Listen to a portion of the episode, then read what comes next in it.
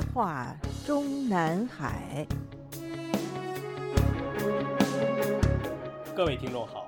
欢迎收听自由亚洲电台的《夜话中南海》栏目，我是节目撰稿人和播讲人高鑫。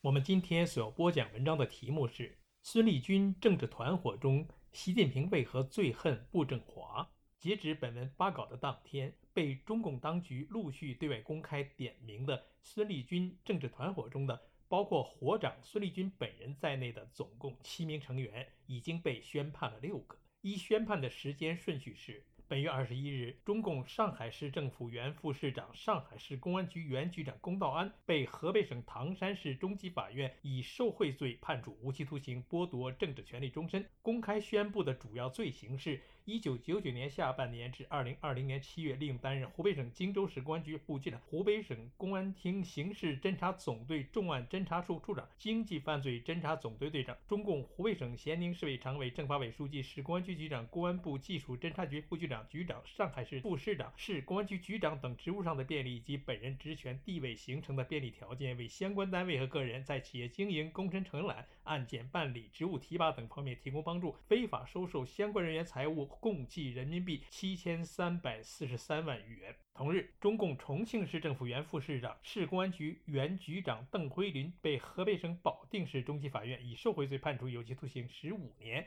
公开宣布的主要罪行是：一九九九年春节前至二零二零年一月，利用担任湖北省乡镇企业管理局计划财务处副处长、湖北省经济委员会办公室主任、湖北省经济委员会副主任、湖北省宜昌市政府副市长、宜昌市市委常委、市公安局局长、湖北省公安厅副厅长、中央政法委板分裂指导。协调室负责人、中央政法委办公室主任、重庆市政府党组成员、副市长、市公安局局长等职务上的便利以及职务地位形成的便利条件，为相关单位个人在企业经营、特殊号段车牌办理、职务提拔调整等事项上提供帮助，直接或通过他人非法收受财物，共计折合人民币四千二百六十七万余元。同日，山西省原副市长、省公安厅原厅长刘新云被河北省廊坊市人民法院以受贿、滥用职权罪判处有期徒刑十四年。被公开宣布的主要罪行是：一、一九九八至二零二一，利用担任山东省淄博市公安局副局长、泽河市人民政府副市长、市公安局局长、济南市公安局局长、公安部网络安全保卫局局长、山西省人民政府副省长、省公安厅厅长等职务上的便利，以及本人职权地位形成的便利条件，为有关单位和个人在企业经营、子女入学、案件办理等方面提供帮助，非法收受相关人员财物，共计折合人民币一千三百三十三万余元。在担任山西省人民政府副省长、省公安厅厅长期间，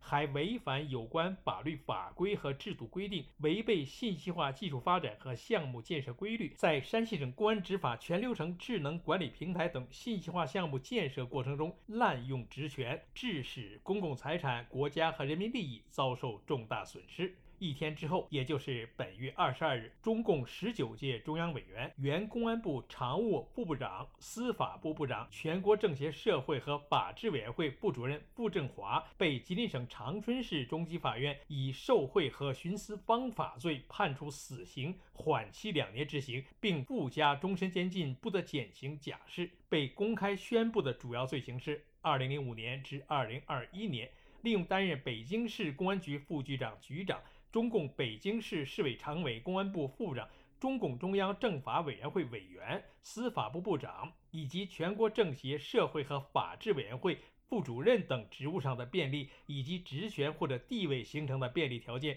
为有关单位和个人在企业经营、职务调整、案件处理等方面提供帮助，本人直接或者通过其亲属非法收受财物，共计折合人民币一点一七亿余元。二零一四至二零一五年。傅政华在担任北京市公安局局长期间，对其弟弟傅卫华涉嫌严重犯罪问题线索隐瞒不报，不依法处置，致使傅卫华长期未被追诉。同日，即本月二十二日，中共江苏省委原常委、政法委原书记王立科被吉林省长春市中级法院以受贿、行贿、包庇、纵容黑社会性质组织、伪造身份证件罪判处死刑，缓期两年执行，剥夺政治权利终身，并附加终身监禁，不得减刑假释。主要罪行是：一、一九九三至二零二零年，另担任辽宁省北镇满族自治县公安局副局长、北宁市公安局局长、锦州市公安局副局长、葫芦岛市副市长、市公安局局长、辽宁省公安厅副厅长、大连市副市长、市公安局局长、江苏省副省长、省公安厅厅长以及江苏省委常委、政法委书记等职务上的便利，以及职权地位形成的便利条件。被他人在企业经营、贷款办理、职务调整、案件办理等事项上提供帮助，直接或者伙同其特定关系人非法收受他人给予的财物，共计折合人民币四点四亿余元。二、为谋求本人及他人职务晋升等不正当利益，先后多次向公安部原党委委员、副部长孙立军等人行贿，共计九千七百三十一万余元。三。明知糅合涉黑犯罪组织从事违法犯罪活动，充当该组织的保护伞，长期放任该组织实施违法犯罪活动，帮助该组织逃避审查与打击，并为该组织协调银行贷款，致其不断发展壮大，称霸一方，严重破坏当地经济社会秩序。四、令职权为其本人及亲属、特定关系人等违法办理多份虚假身份证件。又过了一天，也就是本月二十三日。中共公安部原党委委员、副部长孙立军被吉林市长春市人民法院以受贿、操纵证券市场、非法持有枪支罪判处死刑，缓期两年执行，剥夺政治权利终身，并不加终身监禁，不得减刑假释。主要罪行是：一、二零零一年至二零二零年四月，利用担任上海市卫生局外事处副处长、上海市人民政府外事办公室综合业务处处长。公安部办公厅副主任、国内安全保卫局局长以及公安部党委委员和公安部副部长等职务上的便利，以及职权地位形成的便利条件，为有关单位或者个人在企业经营、职务调整、案件办理等事项上提供帮助，直接或者通过他人非法收受财物，共计折合人民币六点四六亿余元。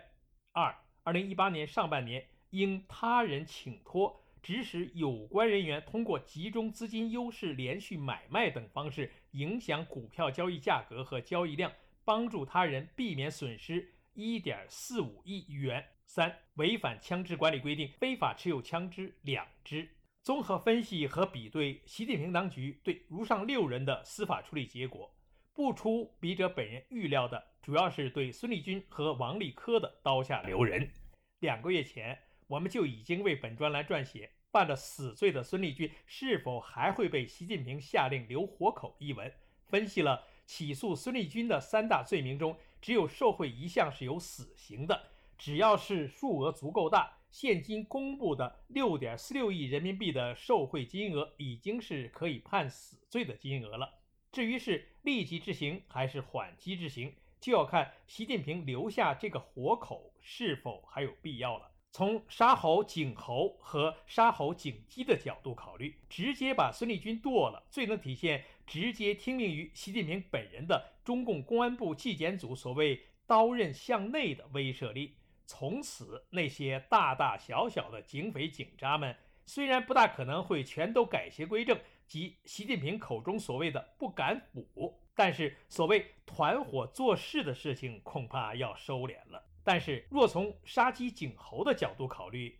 留下孙立军这个活口，对那些至今仍然留在台上，或者说已经平安降落的孙立军的前上级们来说，则随时都有阻吓作用。无论是孟建柱还是郭声琨，只要习近平下决心不再让他们安享晚年，就可以随时从秦城监狱里把被判死缓外加终身监禁的孙立军提出来。安排他再交代出一点上级需要他坦白的内容。另外，今年七月，我们也还在本专栏发表了死缓加终身监禁可能是王立科和孙立军的最好下场，以及正在和孙立军一起期盼习领袖恩赐免死牌的王立科两篇文章中，预测到孙立军一审开庭，吉林长春同一个法庭里对王立科的庭审已经结束，不日内即可对外宣布的判处结果。最可能的是死缓。说起来，整个孙立军政治团伙中，包括伙长孙立军本人，共六名陆续被宣判的高阶警察中，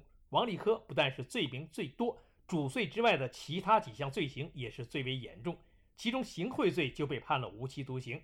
包庇、纵容黑社会组织性质罪被判有期徒刑十五年，伪造身份证件罪被判有期徒刑六年。而如此罪行累累、可谓恶贯满盈的王立科，最终也能被当今圣上免死。中共官方的宣传文章中已经点出的主要原因是他的主动到案，称他为第一个主动投案的省级政法委书记，意思是具有模范意义。希望在他的带动下，还有更多的省级及省级以下的政法委书记们主动投案。如果说王立科的被判决结果，与孙立军政治团伙的伙长是同样待遇，是我们的预料之中的话，那么该团伙中的唯一一个正部长级的傅政华也被判了死缓，而且还不加终身监禁，实乃我们的意料之外。今年七月底和八月初，我们在本专栏接连发表了相比孙立军、傅政华被轻判无期徒刑的可能性最大，从周永康的下场看傅政华和孙立军的命运两篇文章。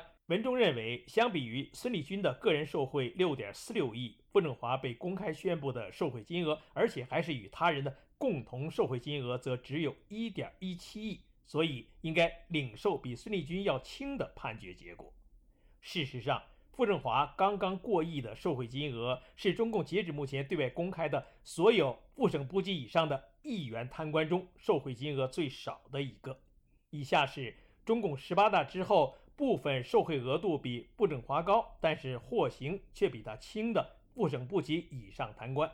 中共河北省委原常委、政法委原书记张越于二零一八年以受贿罪被判处有期徒刑十五年，受贿金额是一点五六九亿余元。原北京市副市长、中国科学技术协会原党组成员、书记处书记、常委陈刚因受贿罪被判处十五年有期徒刑，受贿额一点二九亿元。原中央政治局常委兼中央政法委书记周永康被判无期，受贿额是一点二九亿余元。中共河北省委原秘书长景春华以受贿罪被判有期徒刑十八年，受贿额是一点四六亿。中共原山西省委副书记金道明因受贿罪被判处无期徒刑，受贿额是一点二三七八亿元。中共原山西省副省长杜善学因受贿罪被判处无期徒刑，受贿金额是一点六九亿元。中共。前辽宁省委书记王敏被数罪并罚，其中受贿罪被判无期徒刑，受贿额是一点四六亿余元。曾经先后在海南、重庆和广东三地担任过省级政法委书记以及公安局长的中共前广东省政协主席朱明国，因涉案金额二点三二亿元，其中受贿一点四一亿元，另有九千一百零四万余元巨额财产来源不明，被判处死缓，但未附加终身监禁。